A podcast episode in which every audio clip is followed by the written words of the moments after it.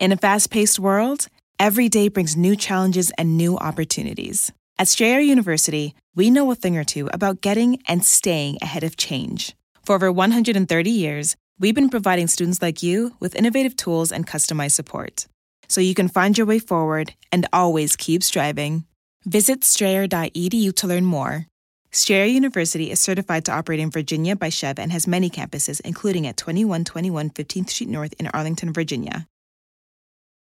Hey guys, Ben Kissel here to remind you about our move to Spotify. This show, along with all your other LPN favorites, is going exclusive to Spotify on Valentine's Day 2020. That means you'll only be able to listen to this episode, future episodes, and our entire back catalog of shows over on Spotify starting on February 14th. If you haven't tried Spotify, it's free and easy to download and use on any device, no credit card needed. Just download the app, search your favorite LPN shows on Spotify, and listen to all our episodes like you normally would. No matter what kind of account you choose, you can always download for offline listening for free. This show and all your favorite music in one place? What are you waiting for? Listen to the Last Podcast Network free on Spotify. Let the word go forth. Fool me once. Are you fired up? I'm not a crook. Are you ready to go? Shame on, shame on you. Ah! It's Abe Lincoln's Top Hat, hosted by Ben Kissel.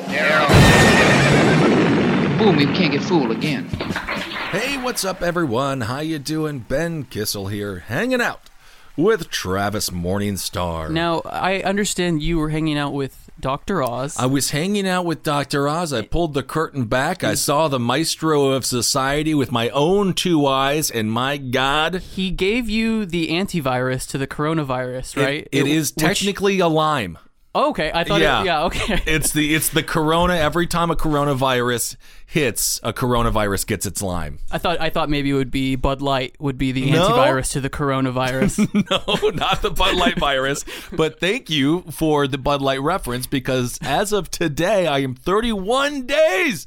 I completed dry January, Yeah. which was a big thing for me. I haven't not drunk this much since I was 12 years old, and I was able to do it with the help of some weed edibles and a little bit of weed vape.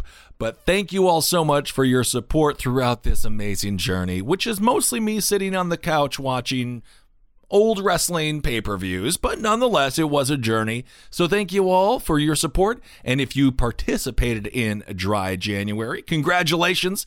At midnight today, Friday, you can crack open whatever beer you want. you may resume your problem drinking. Okay. Well, speaking of speaking of problems, we got a bunch of stuff to talk about today. We're going to talk about the impeachment trial. It continues, but for how long? We're going to talk about the US Canada Mexico trade deal. We're going to talk a little bit about what's going on when it comes to Michael Bloomberg. Speaking of Dr. Oz, Dr. Oz loves Michael Bloomberg. And who- Bloomberg is Oz's go-to guy. Mehmet Oz and Michael Bloomberg, they are tighter, uh, tighter than a a Mormon's belt. I don't know what Mormons do with their belts. Perhaps they wear them very tight. I asked Dr. Oz who he liked in the green room of Yahoo Finance, and he said he couldn't get enough of the old Bloomberg. well, you know who else couldn't get enough of the old Bloomberg? Dogs. Did you see? Oh, my god. Did you God. see Bloomberg's dog? He he created a mess for himself by trying to rip a dog's head in half. No, he, he was shaking the dog's well, he- snout he was because that's wa- the hand of the dog. Yeah, he was wagging the dog, and uh, it it looked pretty. It looked pretty interesting. Yes. Uh, but then he had his he had a rebuttal to his own gaffe where he shook the dog's snout, Mm-hmm. and it was a minute long ad where he uh, where dogs endorsed Michael Bloomberg. Did you see this? I did not see I'm gonna play that. you the audio Please do. because it is remarkable. He's back in a big way. Yes, uh, for those that have not seen Michael Bloomberg shake the snout of a dog, it's a must see. Mike Bloomberg is the man to lead us. He will create more jobs. Okay, those are dogs that are talking. Trust me, Mike will get it done. Yeah. Get it done. Yes. Mike will get it done. That, of course, is the worst catchphrase in the history of presidential politics. So those are dogs for Yeah. Bloomberg. and I thought it was just the illegals the Democrats wanted voting, and now it's dogs. Unbelievable. I can't wait to listen to Hannity talking about that at some point. I really have to believe that there is like a carbon diox- a carbon dioxide leak in the campaign headquarters for Michael Bloomberg. Well, maybe it's uh maybe he paints the walls with all of the same paint that's been used on the New York City public schools, which would mean that that paint is full of lead and perhaps it's gone to his brain and because of that ailment he has forgotten how to pet a dog. That could be it. That could be it. Yeah. Of course, Bloomberg uh, is now going to officially be in the Democratic debate.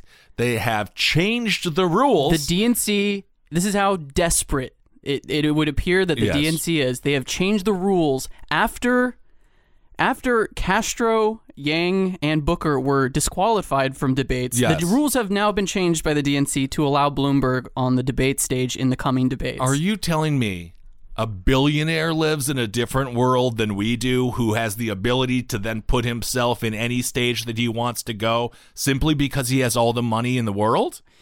Well, it, I mean, it looks like Bloomberg is the backup Biden for for the DNC because Mm-hmm. the DNC would love Biden to win. I think the nomination, I think that seems to be in play But- without a doubt the truth. but yes. but Biden is as of late appearing to act like a malfunctioning Chuck E. Cheese robot. he's he's one Well- he's one finger death punching every single man in in Iowa right now. That's have you, cool. Have you seen those have those those videos where he's shoving people who are asking him about his policies and telling people to vote for somebody else? Biden is on a warpath. Well, that is the kind of leader we need a leader who isn't afraid to go on a warpath. We're also going to talk about Elizabeth Warren. The hits keep on coming for her and from her campaign. Now she has a plan to deal with lies on the internet. The government dealing with lies on the internet. Uh, this stems from the Communications Decency Act. She wants to expand Section 230. We're going to get into what Section 230 is, how it's already been used when it comes to policies that passed, laws that passed, bills that passed, such as SESTA FOSTA. Uh, that was an expansion of Section 230. So we'll explain what that section means in the context of the Communications Decency Act. But before we get to any of that, let's talk impeachment. It's obviously somewhere in the minds of the American people. If you talk to any politician that's out running for president, that's out in places like Iowa and New Hampshire, all over the country, no one seems to be bringing up impeachment. You know my personal thoughts on this show. I believe it was a miscalculation from the Democratic Party to push for impeachment. Ruth Bader Ginsburg might actually agree with me. I'll read some quotes from what she said.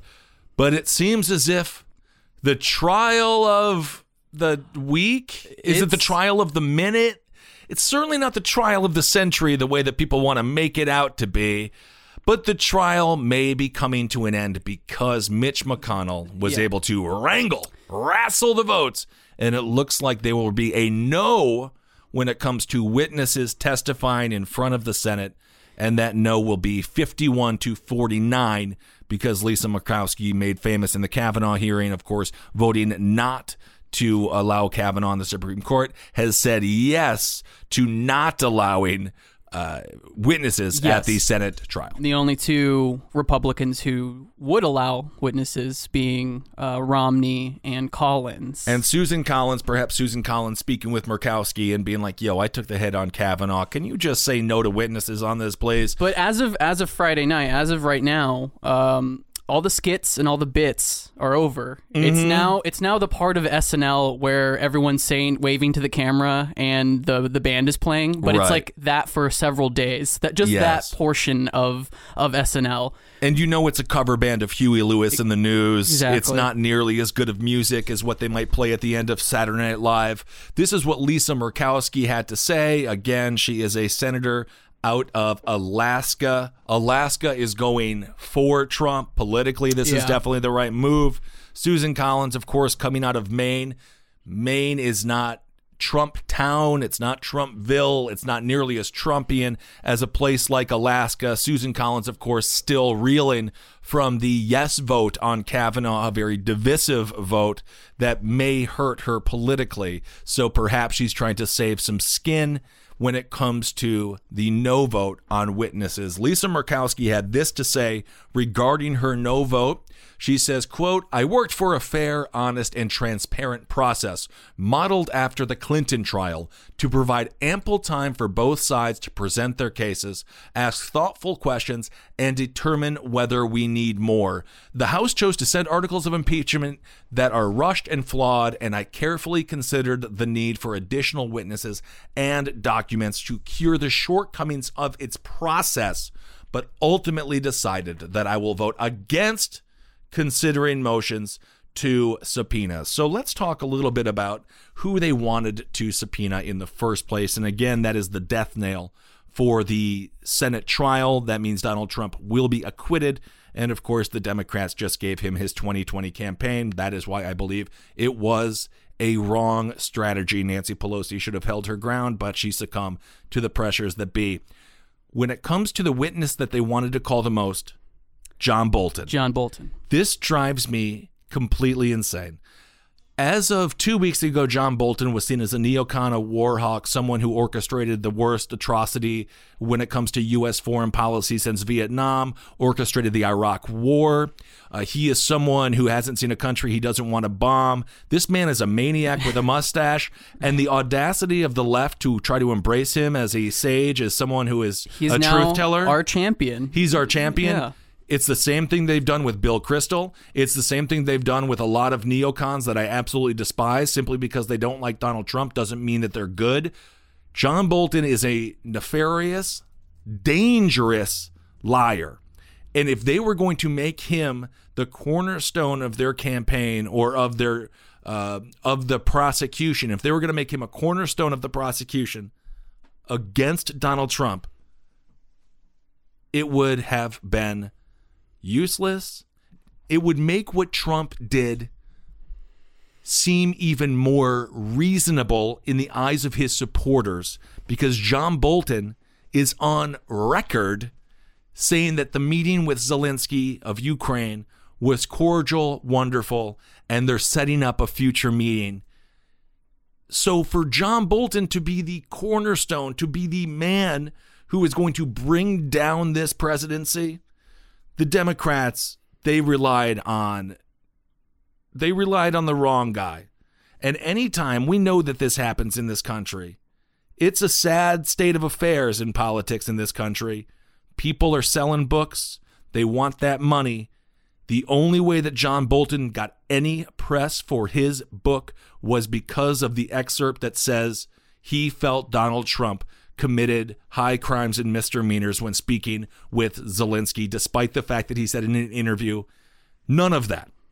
So, my personal opinion is John Bolton, just like every other person in the entertainment industry, wants to sell a book, had to hi- had to find a hook. That was the hook, whether it be true or not. It doesn't make him a good candidate to be a witness in the impeachment tr- trial of Trump. And it's wild now because he didn't get called to be a witness. Now his book is just like he. It's I- just out there. He's probably buying copies of his own book to make it seem like they're flying off the shelves. But in uh, you know, on the other side of this, um, Trump's team has made some pretty. I mean, their defense was pretty nutty. Um, Dershowitz uh, asserted that a president can do literally virtually anything. That was one of the defenses. Was Dershowitz saying, if Trump thinks getting reelected is important for the country, then Trump should be able to do anything within his power to get reelected, and that should not be an impeachable offense. Uh, they also said that uh, one of the arguments was uh, actually Biden is the one who should be impeached.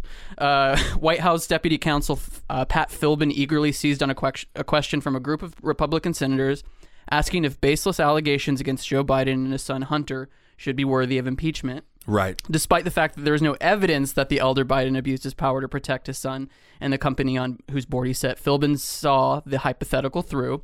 He said Well- one could one could put together fairly easily from the known facts the suggestion that there was a family financial benefit coming from the end of that investigation because it protected the position of the younger Biden on the board.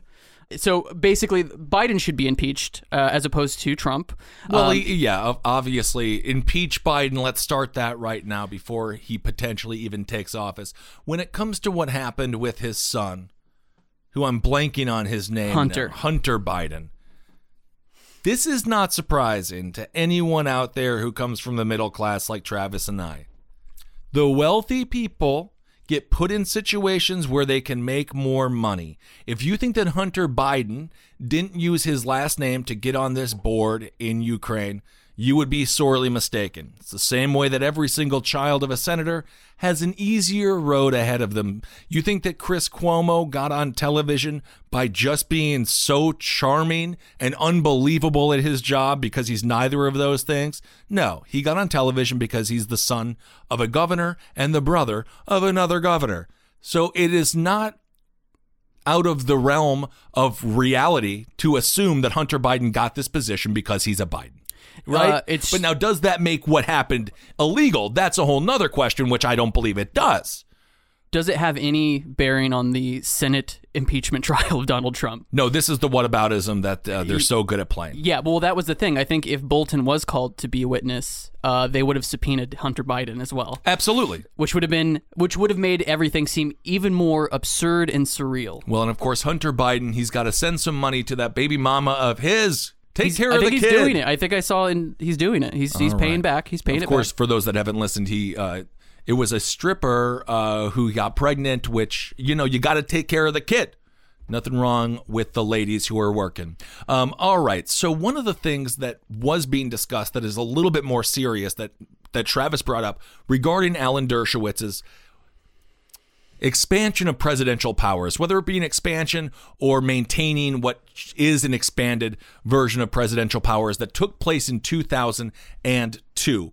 This is what we're talking about here when it comes to a president's ability to go to war, which is basically what Alan Dershowitz in another world, if he was arguing if Trump wanted to go to war and, and the House wanted to impeach him for going to war because they thought it was for personal gain, something like this, he would make the exact same argument that a president has that constitutional right. So, why would he be able to make that argument? Because in 2002, Congress, obviously on the heels of 9 11, I, this would have been a good time, Travis, for a leader to stand up in Congress, but everyone kowtowed to the Bush administration for the fear of the attack ads that they're anti American. 2002, October, Congress enacted the authorization of U.S. military force against Iraq.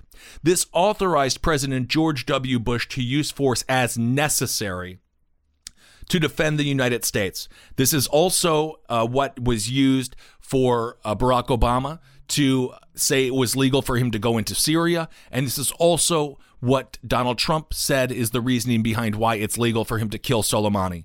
I do not believe the President of the United States should have unchecked war powers. That is not historically the situation. And again, 9 11 was a very special case. They should have put a timeline. If you were going to if you were going to pass the Patriot Act, it should have had a timeline and said, okay, after five years, I'm sorry, this is gone. It never should have been passed in the first place, which is why we have the NSA, we have these massive spying programs, why our freedoms are being taken away on a regular basis. Not to sound like Alex Jones, that's just a reality.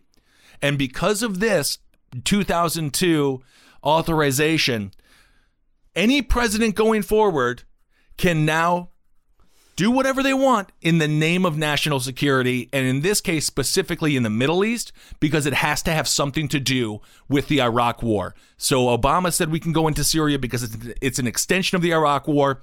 Trump said we can kill Soleimani, we can assassinate anyone in the Middle East we want because it's going to be seen as an extension of the Iraq War. This is something that the House has started to take up, but we will see if it passes. Usually in these situations, it does not because it's very difficult for politicians to cede power. You have Democrats who assume at some point there's going to be a Democratic president, and they don't want to hold that president accountable. Right. And I mean, according to Dershowitz, uh, at the Senate, Senate trial. He says if a president does something which he believes will help him get elected in the public interest, that cannot be the kind of quid pro quo that results in impeachment. Perhaps And- killing Soleimani helped. but and now now that this is sort of entered into public record and Trump will not, Trump will be acquitted for all of this stuff, it sort of does broaden the presidential powers even more. Absolutely. because it, it, it says this is actually fine. This Yep. is actually fine, and now we have proof that it's fine. So many people are like, this sets a horrible precedent. I've heard that on the left and the right. And you know what? They're both correct. Just because you have a majority in the House does not mean that you should push for impeachment simply because you dislike someone. And just because you're the President of the United States should not give you the power to do whatever deal you want because it benefits you personally. You need to be only doing the business of the country. But now both of those things have been proven to be precedents. So now we have a future president in 10 years, five years, six years, whatever it might be, that is going to say either, uh, I have the ability to do this, Donald Trump was acquitted, or uh, this whatever if they are being truly impeached uh, they can go and they can say this is nothing but a partisan hack job and it weakens the tool it weakens the the weapon of impeachment in my mind to a degree that makes it nothing more than political gamesmanship and when the next president does something horrible and you hear the word impeachment in people's minds they're going to think of this situation and they're not going to take it seriously and i just think it's extremely unfortunate I mean, yeah, and, uh, and according to at the end of the day, most it seems like most Republicans are like, yeah, he did it, but Who cares? Who cares? Literally, Rubio, Mark Rubio says, uh, just because actions meet a standard of impeachment does not mean it's in the best interest for the country to remove a president.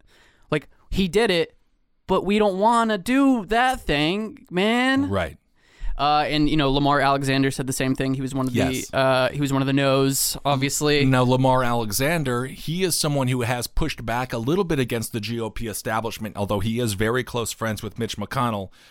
This is his last term. He's not He's running for out. reelection. I think he and Mitch got together over a couple of glasses of warm milk. And Mitch is just like, "Can you please just just do this for me one time?"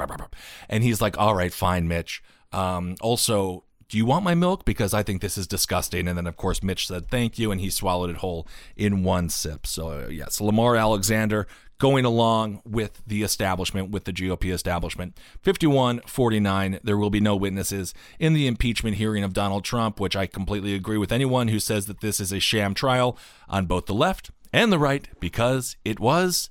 It was the illusion of governance, the illusion of justice, and the American people were smart enough to know this entire thing was already scripted. It was written.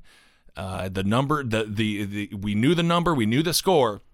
We knew Donald Trump was not going to be impeached, and now, as a matter of fact, Donald Trump can can tweet the word acquitted to his minions and to his masses, and they've just given him his Well, entire 2020 campaign. and now we're in the i mean honestly it's the worst of both worlds because It really is. because the senate trial has not concluded it's still going on it's just sort of wrapping up deliberations which will take days apparently and the iowa caucus is on Monday. monday uh, and so now we have this thing where trump is trump is acquitted Mm-hmm. uh, and also some of the candidates uh, potential candidates for president are stuck there Yep. instead of uh, actually uh, campaigning And in, you in Iowa. These people, you know, Elizabeth Warren and Bernie Sanders, they're so old, you can stick them to a seat with just double sided scotch tape. They're not going to get up for a month. They're like flies, these people. So Travis is completely right. This impeachment trial will most likely extend to the weekend, uh, or post weekend, rather. Uh, despite the fact that a lot of people want it done before the Monday Iowa caucuses. And of course, Donald Trump also has his State of the Union address. They call it SOTU on Tuesday. So it most likely will be wrapped up by the time the State of the Union starts. That's kind of what the Republicans want. But even if it's not, get ready to hear. Oh my! You you think uh, what the there's a great professional bowler. It's a great YouTube clip when he strike. Oh. You're not the I am. You're not I am. and he freaks out. Yes. Get ready to hear a State of the Union that is as braggadocious as a professional bowler, Yeah. screaming at the ten people in the you crowd. you will hear Donald Trump uh, use the phrase "diet impeachment" uh, or or di- or impeachment light uh, Yep. in the State of the Union address. You will hear those words. Absolutely. So we will see. But speaking of Iowa, uh, I do have some poll numbers. I do want to do one more thing regarding um, Ruth Bader Ginsburg. This is what she had to say about the polarized impeachment trial. Uh, she says that this is to be blamed on dysfunction and polarization. This is what she had to say. She says, Now we've seen the high degree of polarization in recent years. She goes on to say, Yes, that's true. My hope is that someday there will be patriots on both sides of the aisle who are determined to stop the dysfunction we are now experiencing and will decide that their institutional government should work for the benefit of all the people. So you get a feeling that Ruth Bader Ginsburg, of course, being very smart when it comes to the inner workings of government, you get the feeling that she is just upset with the entire thing. It's almost like a parent who walks in and both of their kids are fighting. One kid might have a bloody nose, but you're just pissed at both of them. No matter who started what, you're just like, "Shut up. I don't care who started it. Stop." That seems to be where Mer- and Ruth Bader Ginsburg uh, is coming from here. Senator Murkowski tweeted out her basically a long apology for being such a shithead. She, Uh, yeah, she- it was she- very and- weird. and it was like Congress has failed. But I mean, she, you know, including herself in that, they they they failed. I and I firmly believe, and this is you know maybe put some tinfoil on my head, make it a hat. I don't know, but I do believe there was a purposeful effort to get specifically Bernie Sanders off the campaign trail, to a lesser degree Elizabeth Warren. Why else would Nancy Pelosi hold the amendment, hold the articles rather? Why would she hold them for a month? If you got to get this guy out of there overnight, why would you hold on to it for a month? Is it a coincidence that we have the caucuses on Monday? Yeah. Judging from what happened in 2016, and you know me, I'm not a huge Bernie bro or anything like that. I'm like, you know, I'm. a- I was gonna nominate you for Hot Boys for Bernie. you know, if you nominate me for that, then I'm, I, I will a- be a hot. I've been sober for 30 or or dry for 31 days. I've lost eight pounds. I think you're so- ready. I think you're ready for the Hot Boys for Bernie hashtag. You know, I might be. I might be. Uh, so, why did they hold off on the articles? Uh, I firmly believe it is because they wanted to make sure that it was just their boys. I was perhaps Bloomberg and Biden out I- there campaigning. I was ambivalent about the conspiracy theory thing, but now that like I guess an hour ago the news broke that the DNC changed the law or changed the rules for the debate Mm-hmm. uh, qualifications. I actually am fully tinfoil hatted right now about all of this. Hey man, you look at the polling stations they closed in 2016 for the Democratic primary, the fact that superdelegates voted before a vote even happened for Hillary Clinton.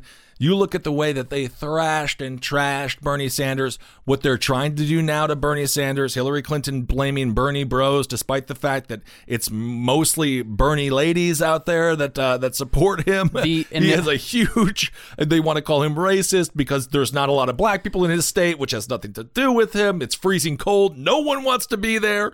So the slandy the slandering campaign is already It's in full it's before even the cauc- the Iowa caucus, which I you know knock on wood, I think Sanders will m- maybe win, but uh, the media opposition to Sanders is it's it's so dumb. It's like one of the one of the big one of the big articles that came out was that uh, Sanders was anti-Vietnam.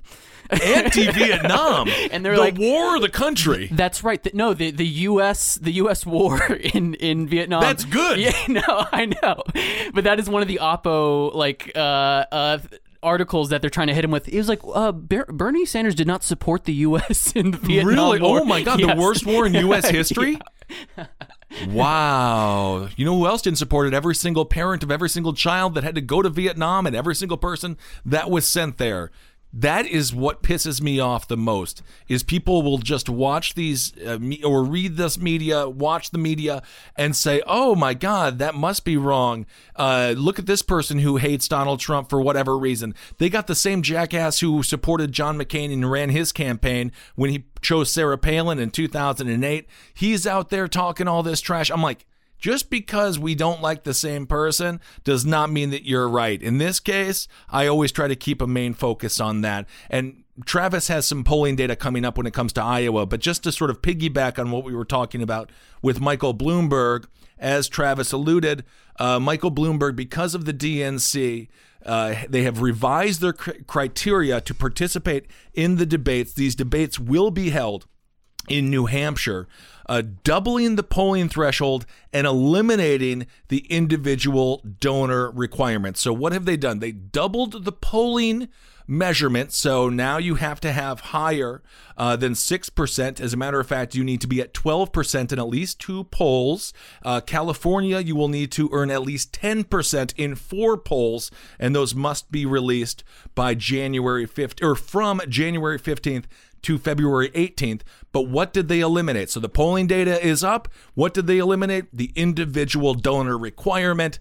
If you didn't think that this was a power grab to get Bloomberg on stage, think again. There is a reason that they made sure you no longer need individual donors to be on the debate stage. It's undemocratic. It looks horrible once again for the DNC. And because of that, will be graced Yeah. with the presence of the man who doesn't know how to pet a dog, Yes. Michael Bloomberg. But because up until now, Michael Bloomberg has merely been sort of a thought virus. Yes. You you uh, a passing car on the street, you hear Bloomberg 2020 ads, uh, Instagram ads, well, Bloomberg 2020. He has a big Super Bowl ad he's planning. Maybe that'll star cats. Jesus. But uh, I, this is this is like a coup to get Bloomberg to be the nominee. It's it's absolutely insane to me to see that article pop up today in light of the the extension of the Senate trial and uh, and the Iowa caucus being on Monday. It's such a it's all triangulating to basically take Bernie out. You make. You, I think that you're onto something. I think that and I think that's true. and well, and Travis has pointed out he believes that Bloomberg is Biden 2.0. Perhaps that is the case. Maybe the DNC looks at Bloomberg and says, "We this is our second go-to guy." They're definitely making arrangements maybe- to see him Yeah, more. I think maybe the writing is on the wall for Biden a little bit as far as the DNC is concerned. Yes, so and the they're writing- really they're really um, you know putting an insurance plan here into effect. and the and the writing just says red rum, Yes. red rum, because of course the- Malarkey, malarkey, malarkey. because of course he did condone murder when it came to his vote uh, for the Iraq War. Still a vote that he has now apologized for, but tell that to all the people who have lost limbs and lives, and of course a fortune that we have spent over there. So this is according to Adrienne Watson. She is a DNC spokeswoman. She says uh, this is again about Bloomberg being able to come into the debates because they no longer take into account how much money you've raised from individual donors. This is what she had to say. Now that the grassroots support is actually captured in real voting, the criteria will no longer require a donor, donor threshold. She goes on to say the donor threshold was appropriate for the opening stages of the race when candidates were building their organizations and there were no metrics available outside of polling to distinguish those making progress from those who weren't. So she came up with a convoluted reason as to why donations no longer matter. It is a total lie. I hate to break it to you, but these campaigns, they're long and they are going to continue to need your donations. If you're on the if you're on the Andrew Yang email list, you will know that they continue to need donations.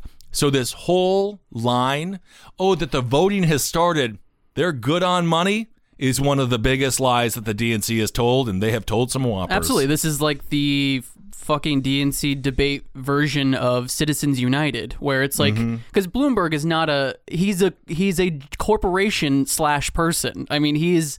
Corporations are people, my but, friend. But he is basically, I mean, he's a freaking corporation. He's Uh, a news channel. He is a media company. So, and so this sort of Not to allowance. mention, we, we- you know, the left talks all the time about how Donald Trump has, you know, Mar-a-Lago is up in sales. Uh, he's got some hotels. Uh, he wants to, he wants to have, uh, you know, a G7 or something over at one of his resorts.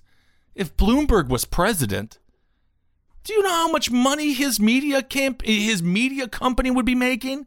Where would be the where would be the same outrage? Because I agree with that outrage. By the way, I don't want my president making bank as president. I want them to be doing the will of the people, Oh, but- taking their paycheck. But by the way, say say Bloomberg becomes becomes the the Democratic candidate, right? Like becomes the guy. Can you imagine the the electoral map like on election day. It it would be two blips of blue on the coasts and then an entire sea of red in between. That's very possible. It's very possible. Um, this is according to Bloomberg's campaign manager, Kevin Sheekey. He had to say this. He said, We are thrilled that voters could soon have the chance to see Mike Bloomberg on the debate stage, hear his vision for the country, and see why he is the strongest candidate to defeat Donald Trump and bring our country together. Yeah. So obviously the campaign is very happy with this information. Dare I channel my inner Marcus Parks? Cui bono, look who bono. benefits. Yeah. And of course, it is Bloomberg. Uh, this is according to Erin Hill, the executive director of ActBlue. Uh, she is arguing that a donor threshold in the early stages of the primary was valuable. This is what she had to say. I think it was really important for campaigns, but also for donors, for getting people active early on and making sure they were involved earlier in the process uh, than in previous elections. It made sure all sorts of candidates were building grassroots programs. And of course, not everyone is thrilled that Bloomberg uh, hit the 10%. Uh, those people specifically are Jeff Weaver, a senior advisor to Bernie Sanders. Uh, he's constantly on television. You've probably seen him around. This is what he had to say. To now change the rules in the middle of the game to accommodate Mike Bloomberg, who is trying to buy his way into the Democratic nomination, is wrong. And I would have to agree with Weaver on that. You can't just do that. The DNC is so bad at cheating. They do it so on its face where you're like, oh, Yeah. that, that's obviously to help a candidate and hurt another one. The RNC, the Republicans, conservatives, they've been playing the long game by redistricting, gerrymandering, slowly taking over every single uh, state house in the country. Under Obama, again, they got a thousand seats in state houses all across the country. That is a slow, boring, monotonous process. Yes. The DNC can't even cheat as they try to so badly. And then yeah, so we'll we'll maybe see um, a man who spends four hundred million dollars to be on a debate stage with Bernie Sanders. At which point he can be asked about his stop and frisk policies Yeah, and, no. and soda tax. No, I, I definitely want to hear about how a man who spent $400 million on his own personal campaign to be president wants to help poor people. Yes. Uh, maybe don't run for president. Maybe you could have started, God knows how many charities Literally with $400 million. fix the water in Flint. you could do that. How about for- do that? You lit and then run for president because sure. then you'd be the guy who solved the the Flint water crisis. You can call it Bloomberg's water. You can call it whatever the hell you want to call it. Get the lead out of the schools. You can do anything you want that's good and put your name all over it, Bloomberg. But please do that before you think you're worthy of being the leader of this country because at this point, my feeling is you're buying it, taking the lazy way out because you come from so much privilege because of all of the money that you earned. Now, granted, I don't think that Michael Bloomberg grew up with a lot of money, but as we heard with Uber, I told you the Uber story, right? Where Uber wanted to come into New York City. Bloomberg says, no, you can't come into New York City. We got these taxis. Bloomberg had millions of dollars invested, uh, $300 million invested in taxis. And Uber was like, well, what if we start talking about how much personal finances you have tied into the taxi union uh, and you try to blow that up for you? He's like, all right, I'll invest in Uber and then you guys can come in. Oh, yeah. So that's what he does. This man treats human beings as uh, nothing more than people who are incapable of taking care of themselves, which is why he has his fat taxes, his soda bans, you name it from a libertarian, from a social libertarian perspective. He's wrong on every single thing. And economically, if you are going to run on the economy, well, Donald Trump probably has that locked up uh, because if we look at the numbers, the stock if you- market is doing very well. Do you remember in 2016, uh, Bloomberg threatened to jump into the race because of Bernie Sanders as well? Bernie Sanders has a lot of people in the establishment scared, which kind of gets me excited It's so him. awesome. It's so good. But this is this is was about to play out again in 2016 before Hillary became the candidate became the nominee. Yeah. Uh, he was going to do it before, and now he is threat. He, I mean, he now he is fully engaging in Operation uh, SWAT down Bernie. SWAT down Bernie, and uh, indeed. So let's talk a little bit here. Let's move. Well, I have the poll numbers. Oh here. yeah, let's let's do the poll numbers. Uh, That'll be great. so So, what's happening in Iowa? Yeah, so Iowa caucus is uh, Monday, and uh, Sanders is sitting pretty. Is at, he? at twenty four percent? Ooh, that is a that's a pretty gal right That's there. pretty good. And then Biden is twenty, Buttigieg is sixteen, Warren 15 Mm-hmm. Klobuchar ten, and Yang number four. What's Bloomberg on that? Bloomberg is actually not on this. Uh, he's it, apparently he's not. Uh, He may not have been in the race by the time that poll was taken. That's very possible. oh, he's like one percent. So I guess maybe yeah, he's not. He was not Okay. involved in the. And again, by all other metrics, he should not be on the debate stage. Andrew Yang definitely should be. By the way, I'm I love Andrew Yang. If you haven't heard our interview with him, he's great. I want him to be the governor of New York State, the mayor of New York City, perhaps. I love Andrew Yang, and I want him to be in charge of small businesses. I want him to be in charge of what's going on when it comes to the AI, what we're ha- what's happening with the movement to AI, what's happening with the movement towards automation.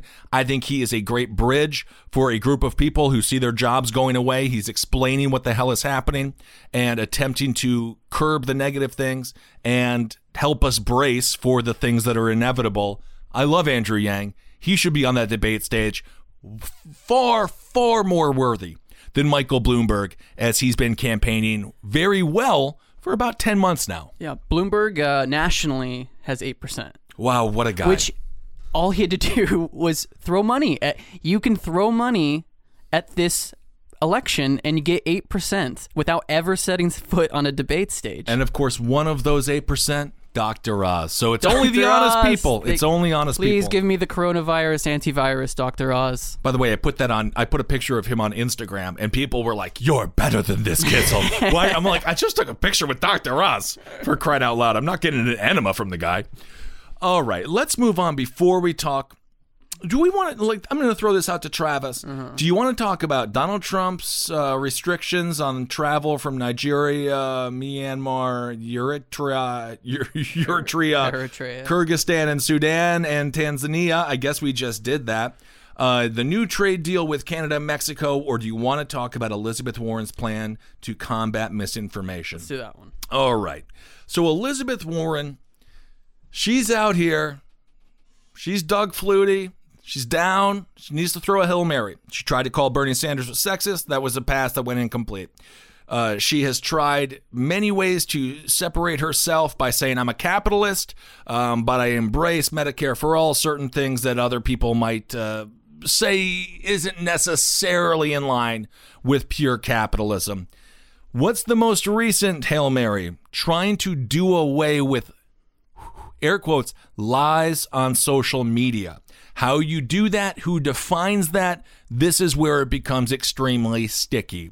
So what she wants to do, as I mentioned earlier, as I mentioned earlier, is expand Section 230 of the Communications Decency Act. Uh, so basically, uh, what it is now. So right now, the world that we live in. Why isn't Facebook held accountable? Why isn't Twitter held accountable? A whole series of other platforms that allow misinformation to spread like a virus, because that's exactly what these things are. They're earworms. They spread like a virus, and they cause uh, the society to be to be as dumb as our current society is. What she wants to do is hold the people that say something nefarious or say something wrong on social media, she wants to hold them accountable criminally. Not just that, she would also like to hold the head of Facebook, what's his name? John or Jack or Jack, I think it is. The head of Facebook? Or the head of Twitter, Twitter is is Jack, Jack, yeah, Jack yeah, yeah. Prohl or something. And of course, Mark Zuckerberg, the head of Facebook. She also now, with this legislation, wants to hold them accountable for any lies that are on their platforms. Of course, this is a physical impossibility for them to do that. AI isn't up to snuff to figure out what truth is. That's not what their role is, and probably never will be when it comes to AI. It's subjective. It's it's especially in the political world. You can you can disagree. You can look at you know something. It's like the dress. Remember that old dress? Oh, It was like Blue is or it gold? Is it blue or gold? That's a politics meme in a, in a, in in a dress form, right? So this is the legislation that she wants to pass that she says she's going to put forward. It's the same section, section 230, that was used to pass the dreadful Sesta Fosta laws, which has put sex workers at risk because they can no longer communicate on the platforms that they were communicating. She wants to uh, continue down this road of expanding Section 230, which, in my personal opinion, and I believe it's the right one because it's mine, would totally infringe on our First Amendment rights. This is completely unconstitutional. I think Sesta Fosta is also con- unconstitutional. Elizabeth Warren voted for Sesta Fosta, of course, Kamala Harris being the man, the main spokeswoman for the bill, for the legislation, under the guise of ending human trafficking. But as always, who could ever be against human trafficking? How could you ever vote against Sesta Fosta? Because that's not actually what it does. Again, it doesn't allow sex workers to communicate with one another, so you can't be like, hey, don't hang out with this dude. This man's a bad dude. Uh, because, of course, when we live in a society that forces certain markets underground, you're going to have people who have to communicate in ways that aren't mainstream. That's why we need to legalize sex work, uh, just like they have in Australia, which is a wonderful, wonderful land down under. Now, does this mean uh, I could get arrested for calling myself a hot boy for Bernie?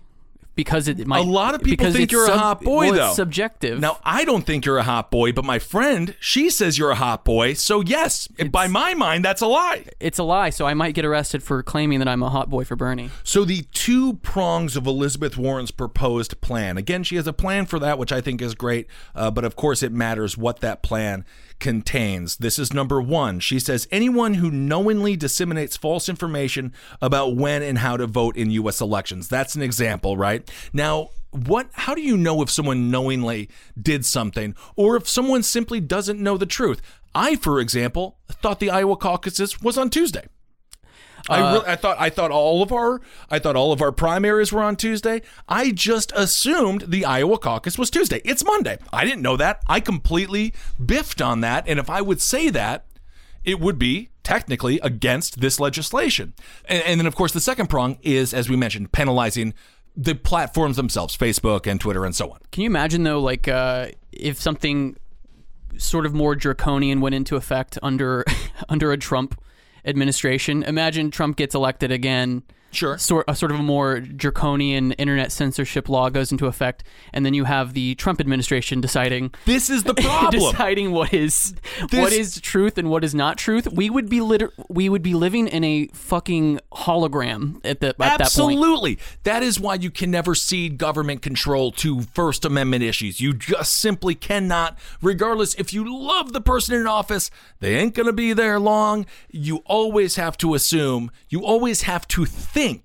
What if I was on the other end of this? And that goes to the impeachment thing too. What if it was a Democrat who had a Republican House they wanted to impeach? You have to think about what if I was not emotionally invested with one team or the other? How would I feel about this? That is a great point. However, things do need to be done with with internet mistruths because Facebook is rolling out a part of the website called Facebook News, mm-hmm. uh, and the people behind that the Facebook News team, which has not fully been revealed and fully rolled out to the public, but will be by the time the election is fully in uh, in gear. Um, the the people behind the Facebook News team are um, Campbell Brown, who let's see, before before joining Facebook, Brown launched her own news site, The 74, with funding from Trump Education Secretary Betsy DeVos. Oh God. Uh, in, a, in a column shortly after Trump nominated DeVos, Brown praised DeVos as a tenacious as tenacious in defending the best interests of children rather than interest groups and their political patrons. Um, so that's one person. Another person that is on the Facebook News team is Jennifer Williams, an executive producer for Fox News. Uh, she'll be heading video strategy for Facebook News. And uh, yeah, so I mean, there is about there's about to be a lot of mistruth being sort of pumped into your Right. Facebook news feed. Um, Going back to Dr. Oz, who is behind the curtain? You have to know who is aggregating the data. It's not necessarily outright lies. There's also a lot of lies by omission and the way you want to frame things, specifically in the political world. You And can also- frame anything the way you want it to come out. I also just want to add that uh, Facebook says that any publication included in the news tab must meet its integrity standards. Uh, but Facebook, new, the Facebook news team elected to include Breitbart, uh, the noxious right-wing site that was caught laundering white nationalist talking points, among the 200 quality sources and included right. in the launch. So the question is because you know you've been listening to this show, you know I do not like these social media platforms. I think they are a key component to the rise of depression and suicide in our country and in the world as a whole. The answer is never going to be the government telling us what a lie is because the government lies ad nauseum to the point where it becomes truth. You know, like the Iraq War. So that is not the answer.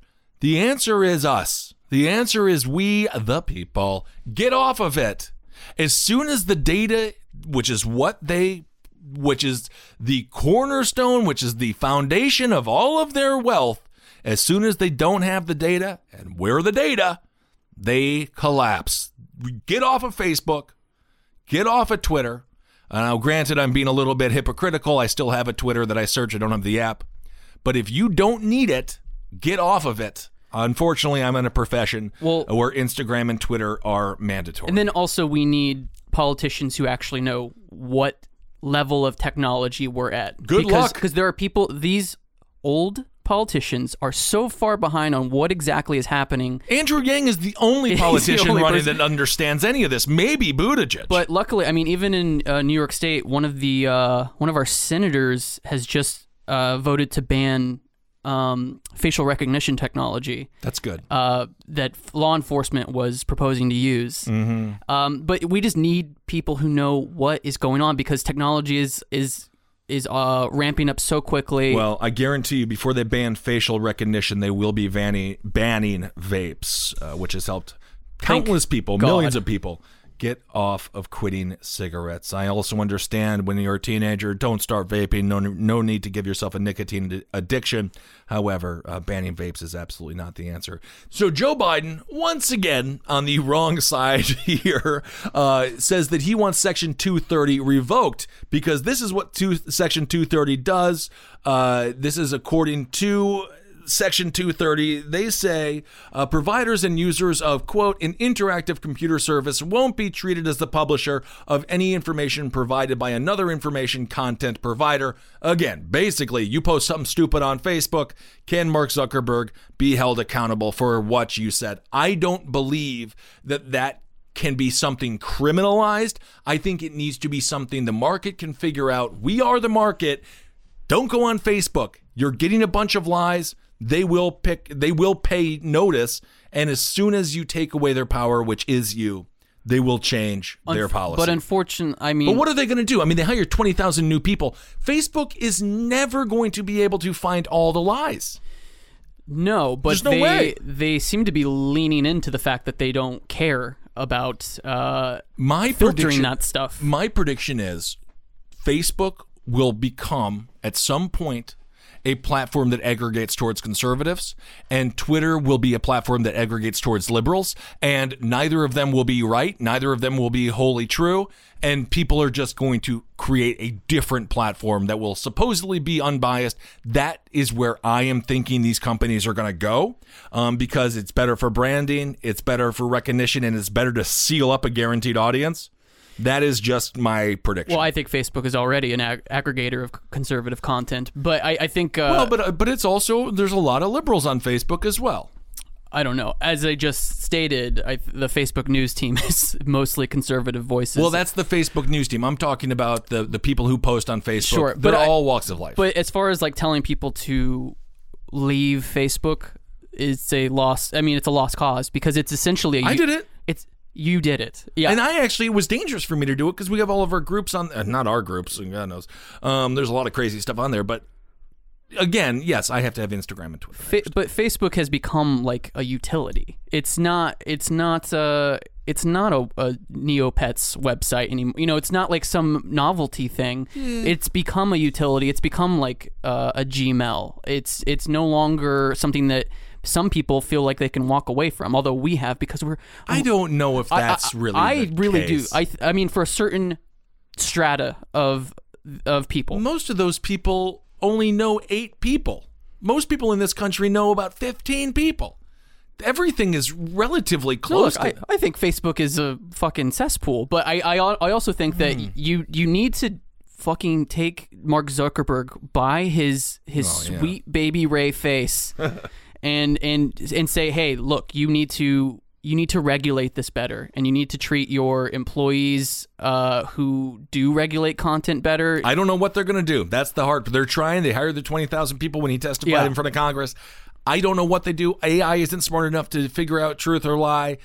You know, we have people out there. Is it illegal to be a flat earther? You're stupid, but are you? Is it criminal? No. You can post There anything you some, want. There is something about the Facebook platform that just like rips the brain apart. You people post some of the wildest stuff Oh my god. on Facebook. Well, you want to see people do horrible things on social media. Look no further than what happened with Kobe Bryant. There were a lot of people who lost their jobs uh, because of allegedly what happened when he was 18 years old. I'm not even going to go down that rabbit hole because I was not uh, privy to a lot of information there.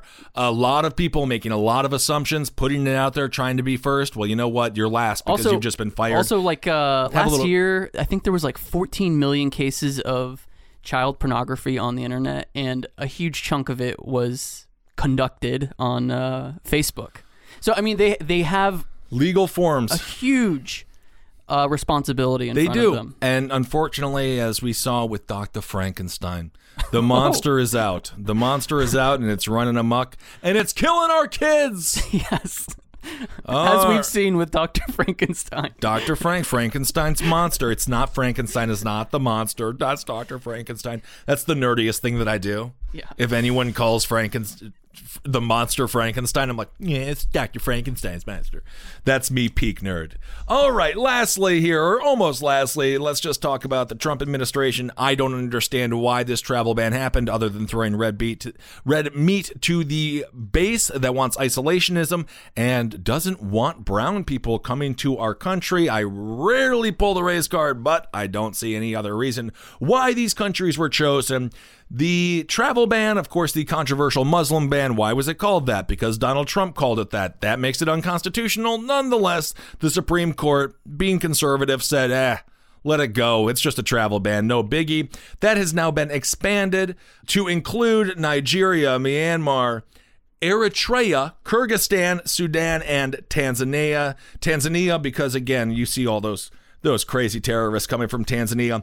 A DHS official said this because we have higher confidence that these six countries will be able to make improvements in their system in a reasonable period of time, we do not feel it would be proportionate to impose restrictions on all immigrant and non immigrant visa. The official cited national security concerns as the reason for the uh, restrictions on these six countries. President Trump was expected to sign the proclamation approving the restrictions February uh, this Friday, and they will go into effect February 22nd. Uh, so this is seems like the government is going to be doing this. Uh, this is according to an official.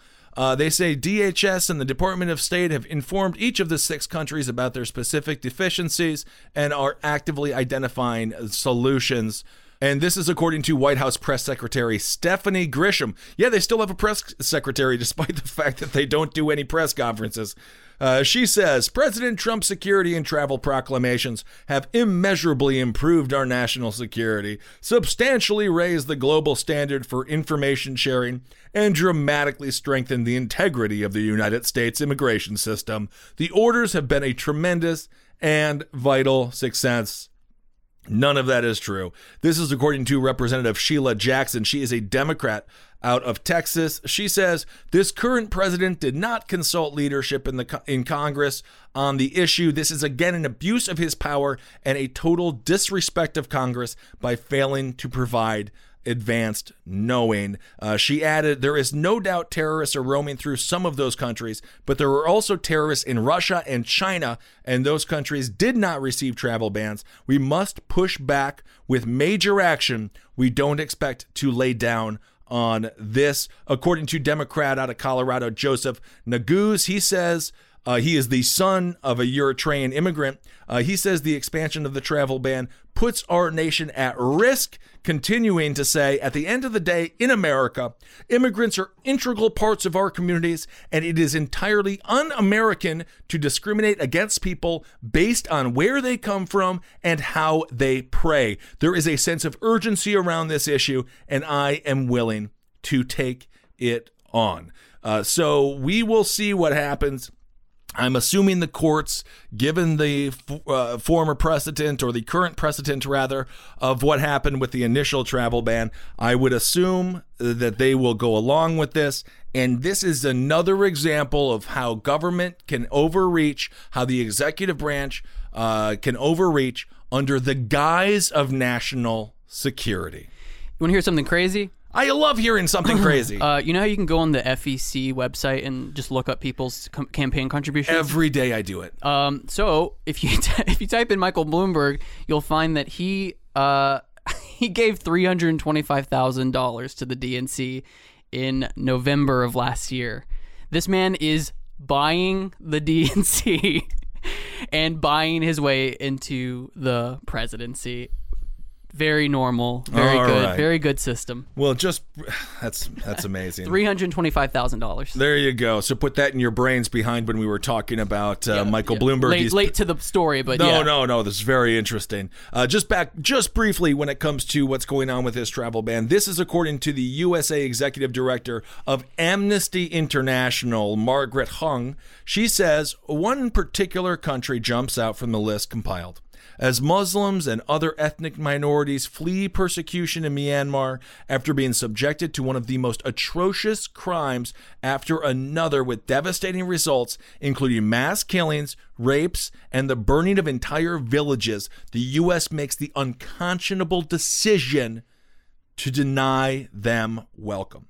Uh, the Americans for Civil Liberties accused Trump of doubling down on his signature anti Muslim policy. And in this case, I completely agree with that. There's no other reason to ban travel from those countries. And um, Amnesty International makes a great point. A lot of these people are fleeing political uh, murder, they are fleeing being killed by their own governments. And this country should be a safe haven for them. We should not close our doors on the most people on the people who are most in need. Um, okay, just just lastly here, this is a big deal uh, when it comes to the Trump administration. This is good news for them. There's a new trade. There's a new trade deal with Canada, Mexico, and the U.S. Uh, this is most likely going to, uh, you know, it's going to increase trade, or at the very least, that's what Trump says. This is what he had to say. He says, This is a cutting edge, state of the art agreement that protects, defends, and serves the great country, the great people of our country. Uh, there were 70 Republican members of Congress, but no Democratic legislators that uh, that were on the invitation list to go to the signing. Evidently, those are big nerd fests. Uh, Trump said, "Together we are building a glorious future that is raised, grown, and built and made right here in the glorious USA." Canada and Mexico already represent the top two export markets for U.S. goods, but the new pact, along with the signing of a Phase One agreement with China, dials down trade tensions that contributed to slower economic growth globally. So Trump made a point, obviously, to praise Republican uh, lawmakers here as the Democrats pushed back against it. This is according to House Speaker Nancy Pelosi. What the president will be signing is quite different from what the president sent us. We were able to make vast improvements. If we weren't, we would not have been able to pass the bill. So this has been passed. Uh, it was a bipartisan bill, and it looks as if uh, we have a new trade deal with our neighbors to the south and our neighbors to the north. This is according to Richard Neal, the chairman of the Ways and Means Committee. Uh, he is a Democrat. Uh, this is what he had when it comes to the Democrats' forced changes. This is what he had to say regarding the Democrats' forced changes. In Trump's original proposal, he says they voted for it for one reason it's because of how we shaped and altered the president's proposal. So both sides wanting to take credit for the new trade deal going forward. I don't see this going away anytime soon. We have a new trade deal, and this is something that Donald Trump will be touting. And uh, as he goes forward in 2020, Again, the campaign has been basically been written for him, so it's really going to be an it's going to be a cult of personality election, and we'll see if this country wants four more years of the buffoon in office. I mean, the economy is doing well, especially if you play the markets. So it is what it is. It's about to get savage. Uh, so go out there and support the the person that you want to be the nominee. The nominee. Really place your bets because this is so important. Don't bet on it. You're gonna lose. It's very dangerous. No, I'm like I'm like uh, Howard in Un- Uncut Gems. Let's fucking bet on this. Let's bet on this shit. Let's bet on. This. Well, this. you're not going to end up very well. So the new agreement, just lastly in the trade deal, uh, the new exe- uh, the new agreement requires lawmakers to get 75% of their production content. Uh, that is up about 13% when it comes to NAFTA from within North America to qualify for the pact's duty-free benefits. At least 40% of vehicles would also have to originate in places where workers earn at least $16 an hour. That would benefit the United States and Canada, not Mexico, where auto assembly workers are paid a fraction of that amount. So it's good that we can still get, uh, you know, cheap slave labor, basically. The independent U.S. International Trade Commission last year calculated that the U.S. Mexico Canada trade deal would add 0.35% or $68 billion to economic growth and generate 176,000 jobs over six years. Not much of a change for a $22 trillion economy with 152 million non farm jobs. However, uh, it is what it is. This is going to play well politically, despite the reality. This is according to Mary Lovely. She is a Syracuse University economist. She says it's a blip. The main thing is what it isn't. It isn't a continuation of uncertainty, and it isn't a major disruption. And of course, that is two good things. Those are two good things when it comes to the markets. They hate uncertainty and they hate disruptions. Look at the coronavirus and what's that done, and what that has done momentarily uh, to the markets. take your take your Bud Light antivirus uh, as soon as you can. Hey, buddy, I'm gonna have a Bud Light tonight at midnight. I cannot wait. And you know, just lastly, let's Okay. let's send people off with this bit of news. Um, Weinstein accuser says he has no testicles. Okay, hold on a second. Oh, this is not. I don't even know where the Weinstein conversation fits on any of our podcasts. But le- okay, hold on. So there is an accuser of Yes. Weinstein. Where are the balls? We've been cov- we covered Heaven's Gate. This is we've just finished up our third episode on Heaven's Gate. Where are the balls? Well, so Jessica Mann testified in a Manhattan courtroom Friday that Harvey Weinstein did some bad stuff, and Obviously. uh, uh, uh, uh, she claims that Weinstein doesn't have testicles and appears to have a vagina. what the? f- Okay, And oh, she also says that she he appeared to be intersex the first time she saw him naked, and in court, uh, Weinstein's head did drop as as this bombshell was uh, laid out. Um, so yeah, Weinstein. this needs to be the cornerstone of his defense. I've had no balls my whole life. Right. Rape with what? My vagina. Uh, With my vagina? Wow. Yeah, maybe that well, wait, t- wait and see him drop trow in front of the jurors. Just be like, see how tiny it is with no nuts? man. What a schmuck. No testicles. What a schmuck. You, you love to hear it though. I did. you know, the news keeps on happening, doesn't it? Um, all right, everyone. Well, thank you so much for listening to this episode of Abe Lincoln's Top Hat, the best political show around.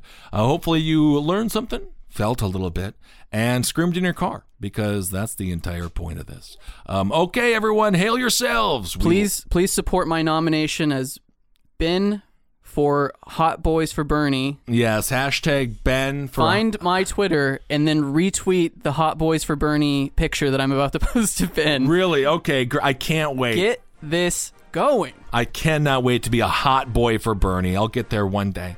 All right, well, speaking of plugs, we are going exclusive to Spotify on Valentine's Day. That's February 14th, 2020. So go on over and get your free account and listen to Abe Lincoln's Top Hat free, as always, on Spotify. All right, everyone. Thank you all so much for listening. Never forget, hail yourselves. We'll talk to you soon. This show is made possible by listeners like you. Thanks to our ad sponsors, you can support our shows by supporting them. For more shows like the one you just listened to, go to lastpodcastnetwork.com.